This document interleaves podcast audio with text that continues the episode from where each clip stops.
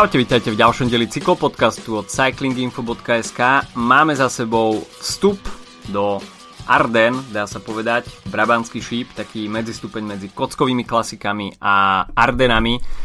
Mark Cavendish vyčína v Turecku, čo sme nevideli strašne dlho, takže aj o tom dnes. No a aby sme nezabudli, tak tá naša predikcia, že v Baskicku o, uvidíme jednoznačný súboj Pogačar a Roglič, tak o, nakoniec to bolo hneď ďalší deň vyvrátené, tak o, aj o tom dnes a pred nami Amstel Gold Race a Balonský šíp. Takže od mikrofónu vás zdraví Adam a Filip. Čauko. No a až by sme mali chronologicky, tak uh, vráťme sa do toho Baskicka, kde sme v podstate po etape číslo 3 konštatovali, že uh, Roglič si strážil v tom súboji s Pogačarom uh, v podstate ten náskok, ktorý sa mu dokázalo, podarilo získať v individuálnej časovke v etape číslo 1. Ale nakoniec sme videli, že uh, ten ďalší priebeh vôbec nebol taký jednoznačný pre Rogliča, a etapa číslo 4 bola podľa mňa jedna z najhoršie takticky zvládnutých etap uh, týmu Jumbo Visma za posledné mesiace. Uh, možno za celé ich fungovanie, čo si ja pamätám. Mm. Pretože uh, to vyslanie Jonasa Vingegarda dopredu bolo maximálne alibistické, by som povedal. Neviem, čo v tej chvíli bežalo športovému riaditeľovi v hlave v aute, ale v podstate opustenie Rogliča z tej skupiny favoritov, kde sa nachádzal spoločne s Pogačarom a vydanie sa dopredu, stíhajúc nejakú etapu, samozrejme Vingegaard bol v tej dobe vysoko aj v GC, takže možno nejaké potenciálne atakovanie uh, popredných priečok tam bolo, ale vpredu bol aj Brandon McNulty, ktorý uh, virtuálne Eh, sa dostal teda do eh, líderského dresu a nakoniec ho po etape aj bral. A vo finále Jumbo nebralo ani etapu a Roglič bol vyzlečený z dresu lídra s tým, že tá strata nebola úplne zanedbateľná, takže 23 eh, sekúnd po tejto etape v GC s výhliadkou veľkého boja o sekundy v ďalších etapách. To by ma zaujímalo, že či vlastne tieto preteky um, poznamenalo vlastne to, že Roglič ako keby chcel darovať Vingegaardovi uh, víťazstvo v generálke svojím nejakou prácou, pretože aj pred poslednou etapou v rozhovore o tom hovoril, že ak by vyšla taktika na Vingegaarda a on by nezvyťazil celkovo v Baskicku, tak by mu to až tak neprekážalo, ale tým pádom Dvan kvázi najsilnejšie týmy alebo dva týmy favoritov, tak sa rozhodli hrať ako keby na tú druhú kartu, na McNultyho mm-hmm. v prípade Emiratov a Vingegaarda v Jumbo Visma, ale myslím si, že mm, to, ako to nezvládli takticky v týme Emiratov na konci týchto pretekov, tak eh, si myslím, že to výrazne mm-hmm. prekrylo to, čo si spomínal ty teraz Jumbo Visma v tej etape číslo 4, pretože tam podľa mňa, uh, však k tomu sa ešte dostaneme, ale keď sa Pogačar ocitol v tom takom tom no man's land, v tej šedej zóne, ani nie pri mhm. Rogličovi mm-hmm. a ani pri tých dropnutých, uh, t- pri tej dropnutej ďalšej skupine, tak v podstate bolo jasné, že Uh, tieto preteky vyhrá starší Slovinec a myslím si, že tento zvládol fakt skvele, čiže ako keby napravil tie, tie škody, ktoré, ktoré vznikli tu. Tiež som celkom nerozumel, že, že vlastne prečo ako keby peloton alebo Jumbo Visma špeciálne ako tým uh, s vyslaním Vingegarda dopredu si myslel, že majú vybavené s touto etapou, pretože to naozaj nebola slabá skupina a uh, mnohí z tých jazdov boli pomerne vysoko v GC. Uh, predsa len tie straty neboli až také obrovské, aj napriek tomu, že sme mali za sebou už časovku, kde Roglič dominoval, ale Pale Bilbao, McNulty samozrejme, ktorý šiel do žltého a uh, takisto Buchman boli jazdci z top 10. Um, Chávez sa tam pokúsil vyhrať etapu, podobne ako pred uh, pár uh, týždňami v Katalánsku, ale nakoniec zobral Ion Izagire a v podstate nakopol. To je taký ten unikový mód, ktorý potom na, prišiel z etapou číslo 5, keď sme videli veľmi pekné, uh, uh, peknú situáciu podobnú tomu, čo sme videli na Tour de France v Lani medzi uh, mm-hmm. Kviatkovským a uh, Karapazom tak uh, tu, tu nastala situácia, že uh, Jozef Černý a s Mikelom Honorem z Quickstepu si brali tú etapu číslo 5 a v podstate sa rozhodovalo až skoro až na celej fotografii, že kto z nich dvoch uh, si tú etapu berie. No, že vraj to bolo dohodnuté. Uh, ja by som v takýchto situáciách chcel vidieť nejak, nejaký taký tímový šprint. Jasné, ja si myslím, že by to nemo- nemohlo byť na škodu. Akože nemyslím si, že, to, že by to škodilo nejak tímovej atmosfére. Proste by si podali ruky uh, 500 metrov proste pred cieľom a povedali, OK, tak uh, k- ideme jeden, jeden na druhého. Akože a práve po mne by to získal asi honore, ale ťažko povedať. Uh, videli sme, že... Ale je super vidieť, že, že Černý už v podstate po pár, do podstate iba týždňov alebo mesiacov, čo je v Quickstepe, tak už je zapracovaný do toho týmu, že veľmi mm-hmm. ochotne pracuje proste pre, pre týmového kolegu a bolo to vidieť aj pri oslavách v, v cieli, proste, že to bolo týmové víťazstvo a myslím si, že Černemu to asi až tak neprekážalo, že to nebude víťazstvo na, že respektíve takto, že túto etapu bude považovať za svoju víťaznú aj napriek tomu, že jeho meno nemusí byť zapísané niekde uh, na Pro Cycling Stats. určite, určite, ako jednak ten výkon a týme Quickstep sa, sa takéto gesta určite rátajú. Určite viac ako v iných tímoch. Uh, no, potom prišla etapa číslo 6, ktorá v podstate rozuzlila uh, celú tú GC situáciu, ktorá bola veľmi otvorená pred začiatkom a uh, Brandon McNulty vôbec nezažil dobrý deň a v podstate tú forsáž, ktorú, ktorú tam iniciovali uh, jazdci vpredu, využil vo svoj prospech Primož Roglič a dá sa povedať, že uh, jazdci ako Yates, Pogačar, Vingegaard, Bilbao, uh, tak uh, tí boli očakávaní vpredu. Uh, David Goduna nakoniec bol jazdec, ktorý mal najväčšiu chuť získať etapu. To využil samozrejme Roglič, ktorý sa za ňo zatiahol a proste bral to jeho tempo a dá sa povedať, že v poslednom kilometri si tlapli a, a Godu si išiel pre etapu a Roglič mohol pár metrov za ním zdvíhať ruky nad hlavou s tým, že uh, jednoznačne ovládol GC. Uh, spomenul si už teda nepríliš uh, taktický výkon UAE v tejto etape. Pogačar ten sa v podstate nejakým spôsobom nevedel rozhodnúť, že že či brániť uh, uh, McNaltyho alebo atakovať Rogliča a svojím spôsobom ocitol sa potom v skupine, kde mu nikto nechcel pomáhať a A dával to dosť najavo. sa tam úplne a dával to dosť najavo, nebol úplne spokojný. Uh, jednak tá skupina už bola dosť uvarená, ale dá sa povedať, že všetci mu nejakým spôsobom chceli dať najavo, že, že ty tu máš byť pánom situácie, tak uh, zdrhol ti Roglič, tak si ho teraz stíhaj. A tým pádom, že asi videli, že Godu je v daný deň najsilnejší, tak nemali nejakým spôsobom uh, chuť stíhať ho a Pogačar na to v podstate doplatil tým, že obsadil štvrté miesto v GC.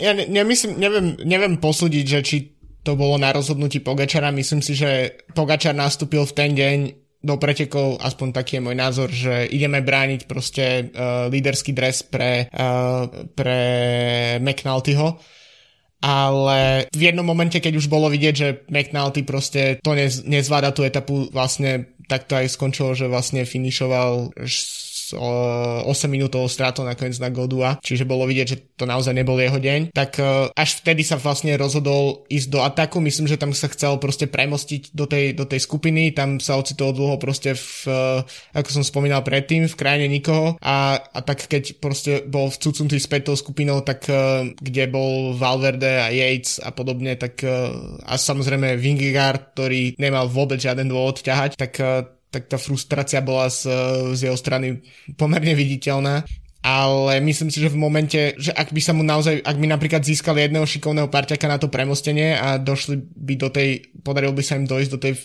čelnej skupiny k Rogličovi a ku Goduovi, tak by mali podľa mňa šancu na, na to s tými pretekmi niečo urobiť, ale Roglič to podľa mňa zvládol s veľmi chladnou hlavou celé a zatiaľ čo Pogačar sme ho videli po dlhom čase pristúpať k niečomu s horúcou hlavou, čo je uh, celkom tiež možno znak nejakého ešte nízkeho veku, aj napriek tomu, že ide o víťaza Tour de France, tak ja sa, ktorý nemá ešte asi toľko skúseností s e, v podstate s týždňovými, alebo teda respektíve s etapovými pretekmi. Akože viem, že to je proste, že, že to znie úplne hlúpo, keď to vypúšťam z úst, pretože takmer každý etapa, na ktorý nastúpi, tak končí na podiu alebo vyhráva, ale samozrejme ten vek je ešte, ešte, ešte, ešte nízky a je to inak, keď e, tam je o 20 rokov starší Valverde, s ním skupine, ktorý proste si odjazdil 17 proste basky, prečko okolo Baskická a podobne, tak to je Uh, to je proste iná situácia. Ale myslím si, že pre Rogliča dobrá východisková pozícia pred, uh, pred Grand Tour, je tam Pogačarov skalp a myslím si, že pre nás je to akože skvelé, že toto, tak ako máme proste uh, tú klasikárskú konkurenciu, že tie, tie isté tváre v podstate bojujú o, uh, o jednoňové klasiky, tak túto máme zase dvoch jazdcov, ktorí máme garanciu toho, že budú, ak nevyhrajú, tak budú minimálne animovať preteky, v ktorých štartujú. Preto ma vlastne baví tak sledovať týchto dvoch konkrétne jazdcov. No a z toho uh, taktického babratstva z etapy číslo 4 nakoniec vzýšlo, že Uh, Jumbo získalo pódiové 1-2, uh, čiže Jonas Vingegaard za Primožom Rogličom a pódium doplnil teda Tadej Pogačar. Uh, čiže veľké ponaučenie aj z pretekov okolo Baskicka. Napriek tomu, že všetko vyzerá jednoznačne, tak uh, taktika, taktika tímov na týždňových etapákoch uh, môže vyzerať aj takýmto, uh, v takomto štýle. Uh, toľko preteky okolo Baskicka. Uh, ďalej máme za sebou uh, Brabantský šíp, ktorý bol mimoriadne zaujímavý. A dá sa povedať, že to dianie v posledných desiatkách kilometrov bolo miestami až trošku neprehľadné.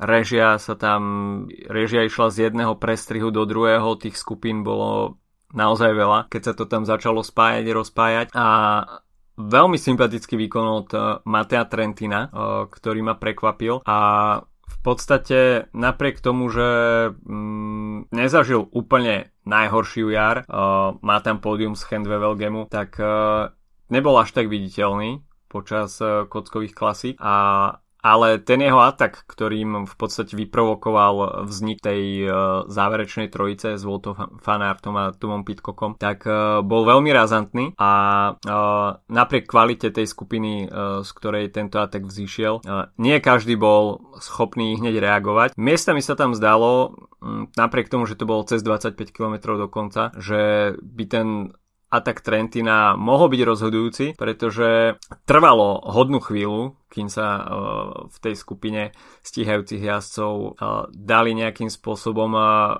veci dopredu a dohodla sa tam nejaká spolupráca. Avšak Volt Fanár a Tom Pitcock potom predviedli skvelú stíhaciu jazdu, no a v závere už bolo vidno, že, že Trentinovi chýbajú sily, ale opäť sme videli, že napriek tomu, že v tej dvojci je top favorit a dajme tomu mierny outsider, ako sme tomu boli svetkami na ronde, tak tento raz si rolu Matej van der Pula prevzal jeho konkurent číslo 1, Volt Fanart, no a ťažil z toho Tom, Tom Pitcock.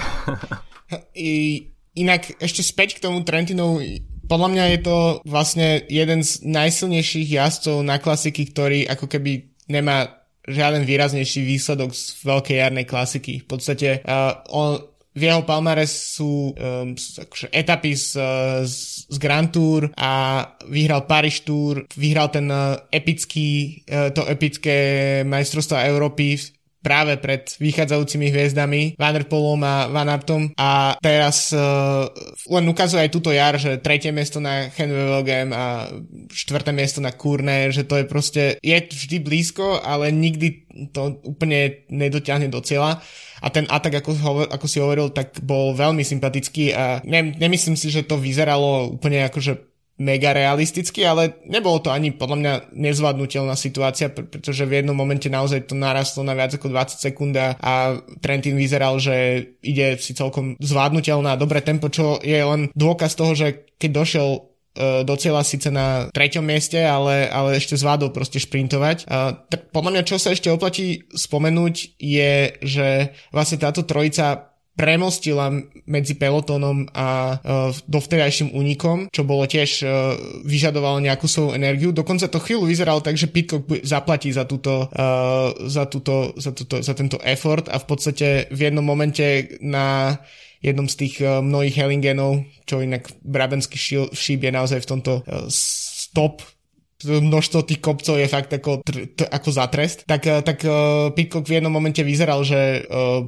to nedá a že začne odpadávať, ale napriek tomu podarilo sa mu udržať sily a je zaujímavé vidieť vlastne v takého akože Pitcocka, ktorý má teraz to hneď pozerám, 1,70 m a 58 kg. Na, naozaj nie je veľmi klasikársky zbudovaný jazdec, tak uh, takto v podstate jedno z najsilnejších šprinterov v súčasnosti uh, fanarta dať dole v šprinte je, stojí za to. A možno sa naozaj ukazuje, že aj keď nemá nejaké úplne mega fyzické predpoklady na to, aby, aby bol silný klasikár, tak ním je preto, lebo vychádza vlastne z tej um, cyklokrosovej školy a, a tých tisíc šprintov, ktorý musí cyklokrosár absolvovať za jedny preteky, tak sa, tak sa ukazuje, že, že, že sú veľmi efektívne. A mimochodom, včera ako náskval um, vydal Cycling Podcast s ním rozhovor, ktorý robil uh, Mitch Docker pre Life in the Peloton. Um, tiež celkom sympatický chalan. Uh, vždy mi prišiel, že, že je to taký, ako, že je to jeho sebavedomie možno až nejakým spôsobom nezdravé, keď som ho uh, čítal s ním nejaké rozhovory alebo tak, ale prišiel mi z toho podcastu veľmi um, akože vedomý si svojich síl a vedomý si toho, čo môže svoj, dokázať, ale zároveň s rešpektom pred konkurenciou a podobne. Zaujímavé tiež, že okrem toho, že čo vieme, že teda jazdí cross, tak má za sebou aj množstvo práce na dráhe v Akadémii Veľkej Británie a podobne, čiže je naozaj veľmi univerzálny jazdec. Ešte v Lani vyhral Baby Giro, čo je tiež veľká vec, keďže sa tam ja, proste jazdia seriózne kopce. Takže som naozaj zvedavý, kam to poťahne. Akože tento, túto jar ne, nečakal som, že príde víťazstvo uh, v nejakej klasike už teraz, ale nas, nasvedčoval tomu najmä výkon na Strade Bianchi a Kurne, že patrí k tému tomu užšiemu okruhu favoritov. Takže podľa mňa tiež zaujímavé, že č- ako si s tým iného sporadí, lebo v podstate vyhral druhú klasiku na túto jar, ak teda rátame uh, Brabanský šíp aj k, k tým jarným klasikám. To je veľmi nezvyklá situácia pre nich a som zvedavý, ako si s tým poradia, že či nejakým spôsobom budú možno posilňovať tento tým a, a, a budú to brať tak, že silní klasikári sú aj dobrí domestici, tak ako to má Jumbo Visma napríklad s fanartom. Mm-hmm alebo či, či to bude proste také, že Pitcock a Fan Barley a podobní budú proste uh, takí solo jazdci.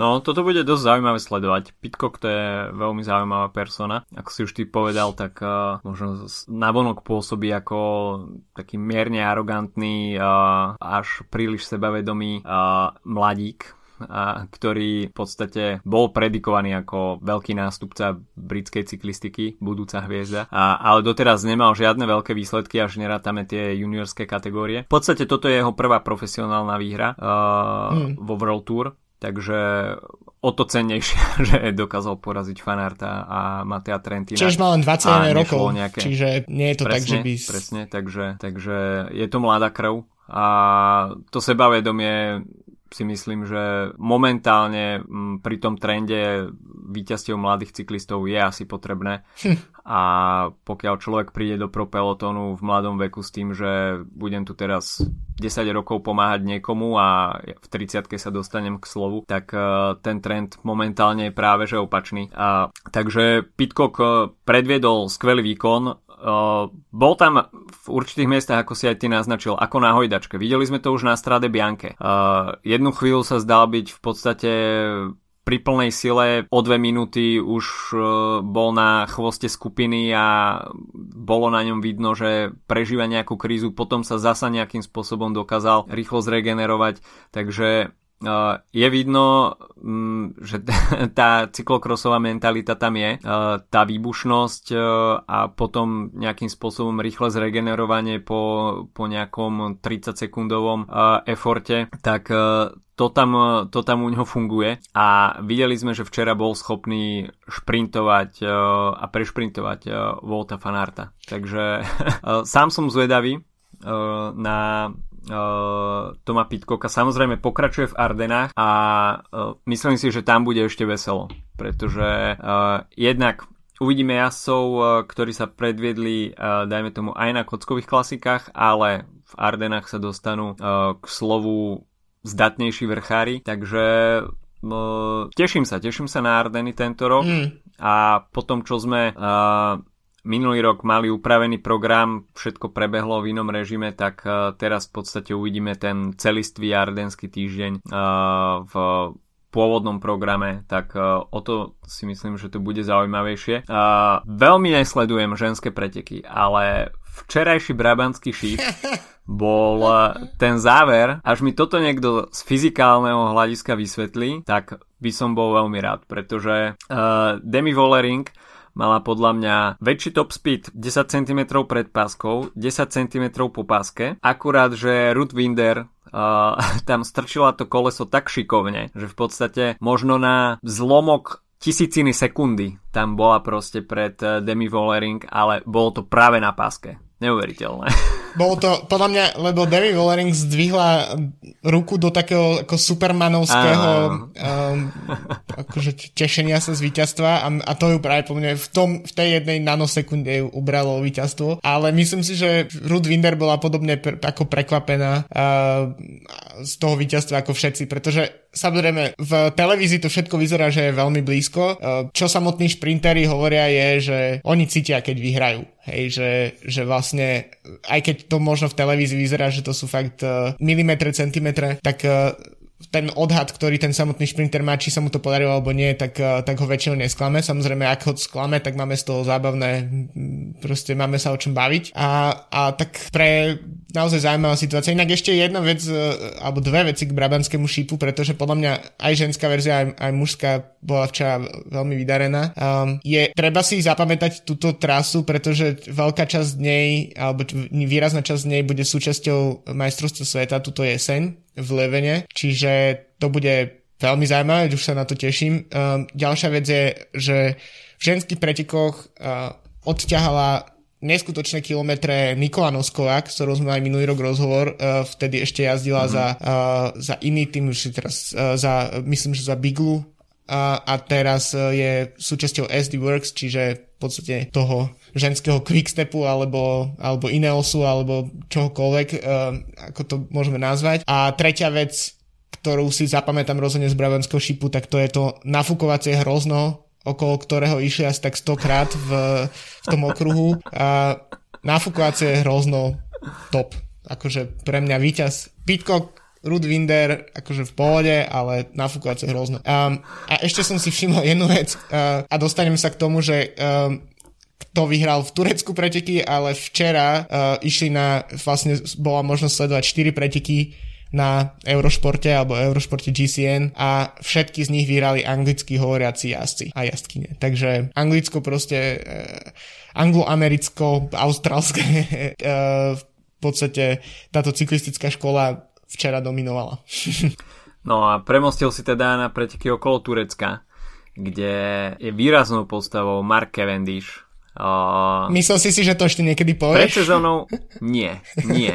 A v podstate uh, ruku na srdce nikdy, nikdy som nebol fanúšikom Marka Cavendisha. Uh, nebolo to vôbec spôsobené tým, že, že by tam bola nejaká rivalita s, s Petrom Saganom alebo ten incident z Tour de France vôbec, to ma nikdy netankovalo. Ale Uh, Kev mi nebol nikdy sympatický jeho chovaním v šprintoch považoval som ho vždycky za príliš nebezpečného a príliš privilegovaného. Uh, takže, ale tým, že v podstate moje romantické srdce má, má rado outsiderov, tak uh, som bol veľmi zvedavý uh, na ten jeho návrat do Quickstepu a v podstate bral som to tak, že pokiaľ zvíťazí raz na nejakých bečkových pretekoch a, rozlúči sa týmto spôsobom s kariérou, tak to bude pekný, pekná bodka za jeho, za jeho bohatou kariérou. A zrazu vidíme Marka Cavendisha ako keby znovu zrodeného uh, a Neuveriteľné. Tri etapy za sebou, vôbec by som to nepovedal a potom, čo skončil tretina Shell de Pries, uh, tak ako keby to pre ňo bola, bol nejaký skvelý nakopávak a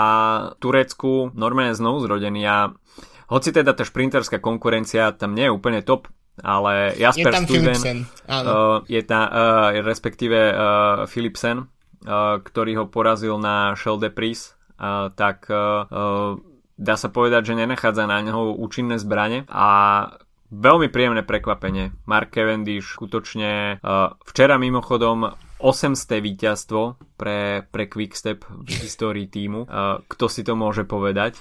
Takže naozaj m, mm, neprestávam žasnúť. No, podľa mňa je vidieť, čo môže spraviť s hlavou jedno víťazstvo. Pretože mm. to víťazstvo v tej druhej etape bolo akože veľmi vybojované podľa mňa a bolo mm-hmm. akože obdivhodné. Tiež musím povedať, že zažívam veľmi podobné niečo ako ty. Ja som Cavendisha tiež, nebol som nikdy extra fanúšik, pretože ten kamikadze štýl nie je úplne niečo, čo čo ja adorujem, ale ten, v tej druhej etape, ktorú som akurát som, ten, ten záver som akurát sledoval naživo, tak som mal normálne ako hustú kožu po čase a, a, a fakt som sa veľmi, veľmi, veľmi úprimne tešil, že to tak dopadlo. A potom bolo vidieť už tie etapy 3-4, že v podstate naozaj ten, tie, tie nohy tam sú a ten top speed tam je, aj keď teda ako hovoríš v slabšej konkurencii na slabších pretekoch, ale už to sebavedomie, s ktorým išiel do, do tých šprintov 3 a 4, teda áno, v tretej a štvrtej etape, tak uh, vlastne potvrdzuje, že, že v jednom momente, OK, potvrdil si v, pred pár dňami, že dokáže zvíťaziť v pretekoch, že to, nie že to nevyprchalo a teraz to už prichádza ďalej. Ja som zvedavý, že či napríklad sa, e, akože zatiaľ to vyzeralo, že Cavendish celý rok bude mať v podstate taký ako tým v rámci týmu C v Quickstepe, taký program s menšími pretekmi a práve ako je Turecko, alebo ako jazdil aj doteraz na kopy Bartali a menšie belgické klasiky a podobne.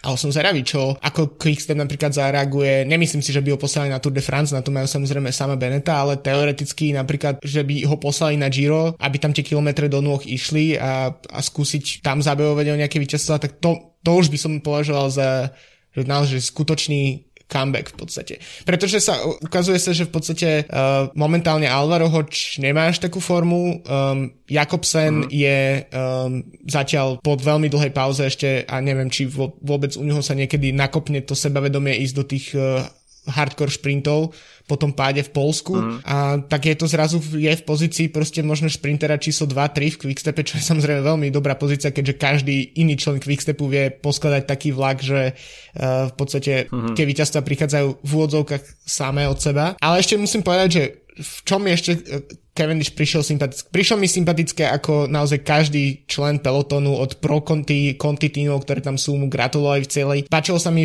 teraz v etape číslo 4, keď eh, tam prišiel k hromadnému pádu v podstate za tými čelnými mm. šprintermi, že uh, naozaj bolo vidieť, že sa tešil víťazstva, ale išiel si pozrieť situáciu, či sa tam nedošlo k nejakým zraneniam.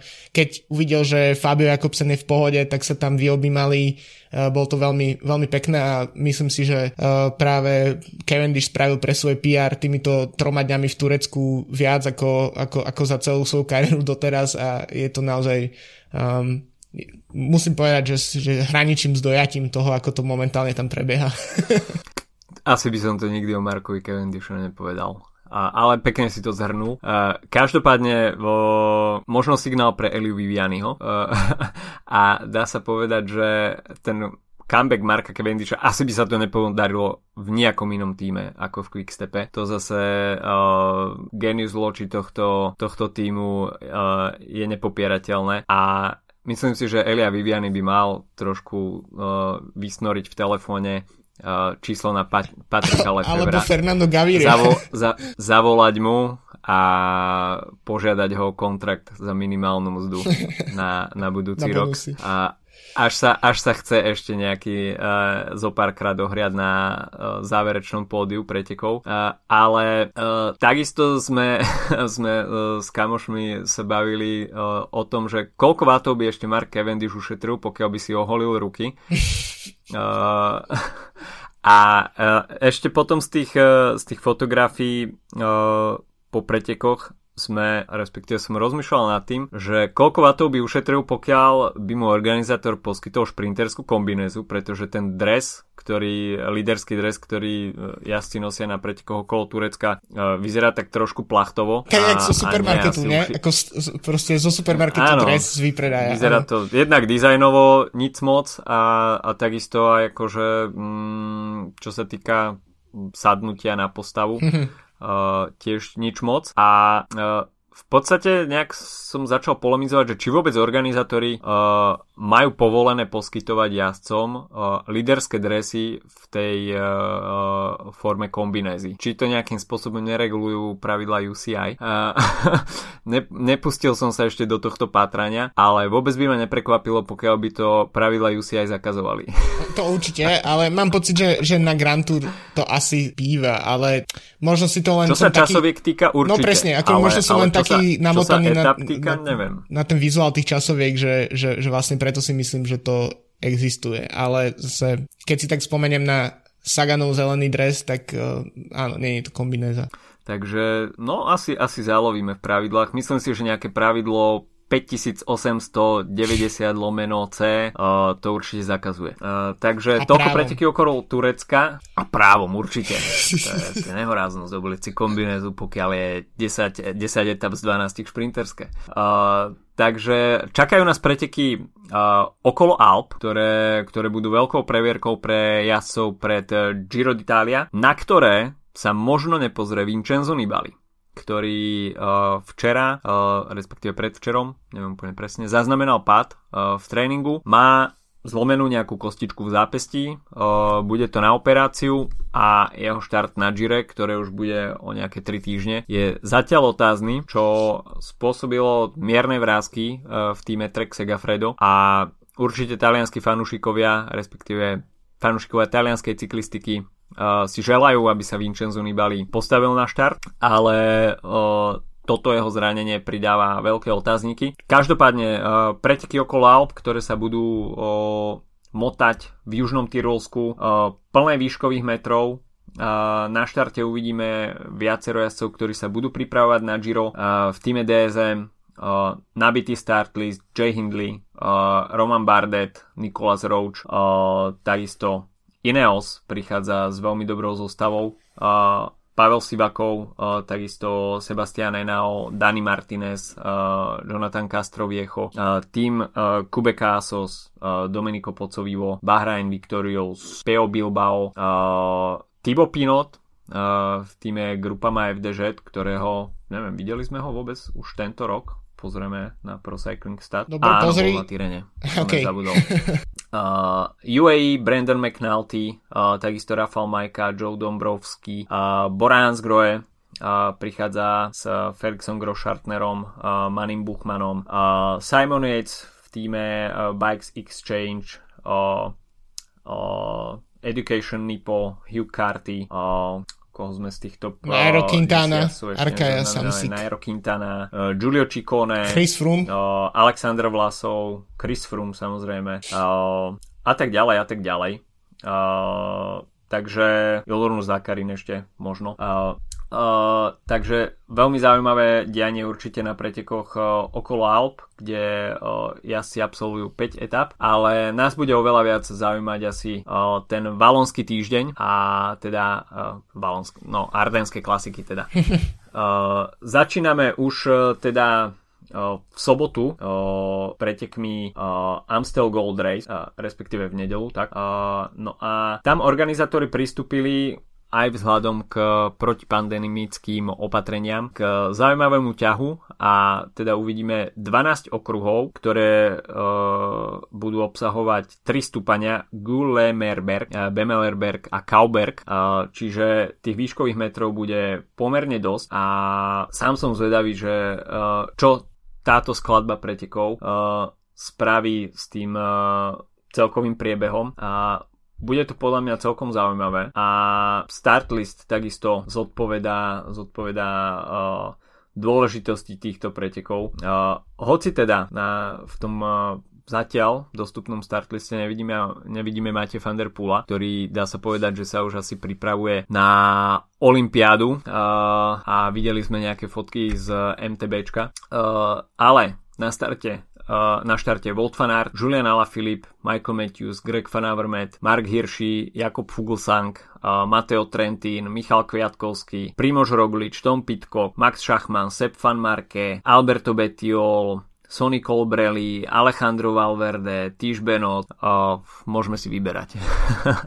Mark Hirschi napríklad, ktorý ešte nie je úplne výrazný v drese Emirátov, ale v podstate minulý rok ukázal pra- na Valonskom šipe, že Ardeny by mohli byť jeho ideálnym, uh, ideálnym miestom pre ňo, takže tiež som celkom zvedavý. Um, ako si na, s tým poradí. Myslím si, že inak potenciál, uh, potenciál týchto pretekov je uh, v tom okruhu je podľa mňa dosť veľká, som na to celkom zvedavý, pretože sa cez ten Kalberg pôjde asi miliónkrát a uh, môže to tým pretekom dodať nejaký, nejakú novú dynamiku. Tiež je to v podstate spôsob, akým sa klasiky aj pred pandémiou trochu vyberali práve preto, aby napríklad sa mohlo vyberať na nejakých častiach vstupné. Myslím si, že sa to dosť riešilo tak 5-6 rokov dozadu s eh, pretekmi okolo Flámska, kde, eh, kde vlastne sa pomenila trať, aby, aby sa išlo čo najviac okruhov. Uh, videli sme včera na, na Brabanskom šipe, že to má niečo do seba, keď, keď sa opakujú tie, tie Hellingeny a človek si uh-huh. uh, môže stále pozrieť tie isté,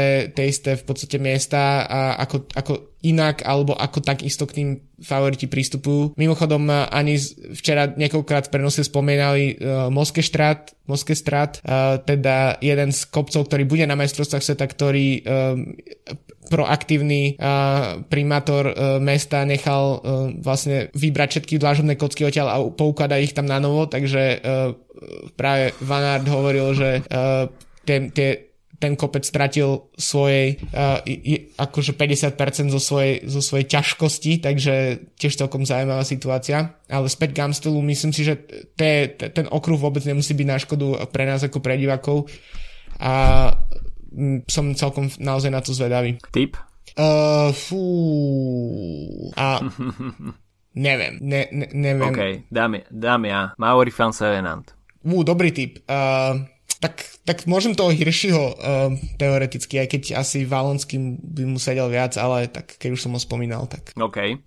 Uh, tak tým pádom sa dostávame aj k uh, Valonskému šípu, kde uvidíme trikrát jasov e, prejsť e, slávny Murdehuj. A sám som zvedavý aj na tieto preteky, pretože e, tá éra Alejandra Valverdeho už 3 roky neplatí. Minulý rok sme mali možnosť víťazstvo práve Marka Hirschiho, dva roky predtým sa radoval Julian Alaphilippe, ktorý tento raz zavítá na balonský šip v duhovom drese, takže o motiváciu viacej, ale Uvidíme samozrejme uh, okrem tých uh, klasikárskych mien uh, už v tomto teréne aj viacero jazdcov, ktorí jazdia GC, takže Michael Woods, takisto už spomínaný Alejandro Valverde, Primož Roglič, Tadej Pogačar, takže ten slovinský súboj sa môže preniesť aj do Arden, čo samozrejme vzbudí o to väčšiu pozornosť. Videli sme to už na Liež Baston Liež,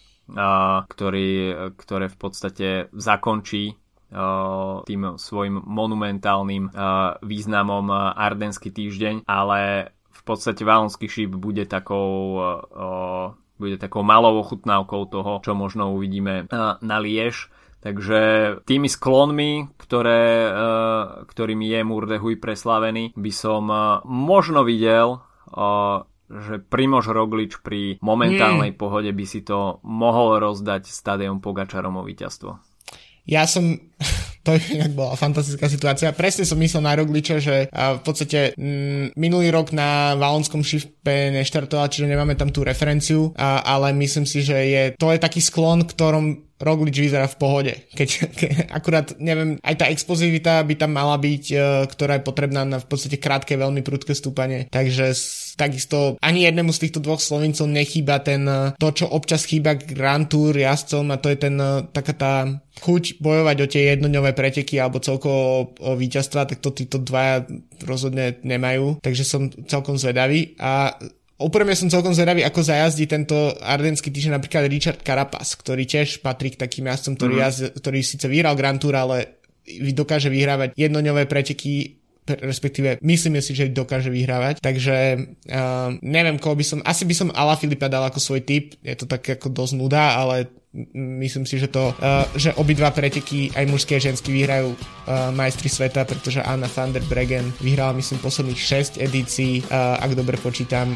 Posledný krát vyhral niekto iný na Flash uh, Valon v roku 2014 bola to Paul Ferrand prelom. Čiže keď sme si mysleli, že, že Valverde dominuje tieto preteky, tak to je nič oproti tomu, čo, čo sa deje v ženskej verzii.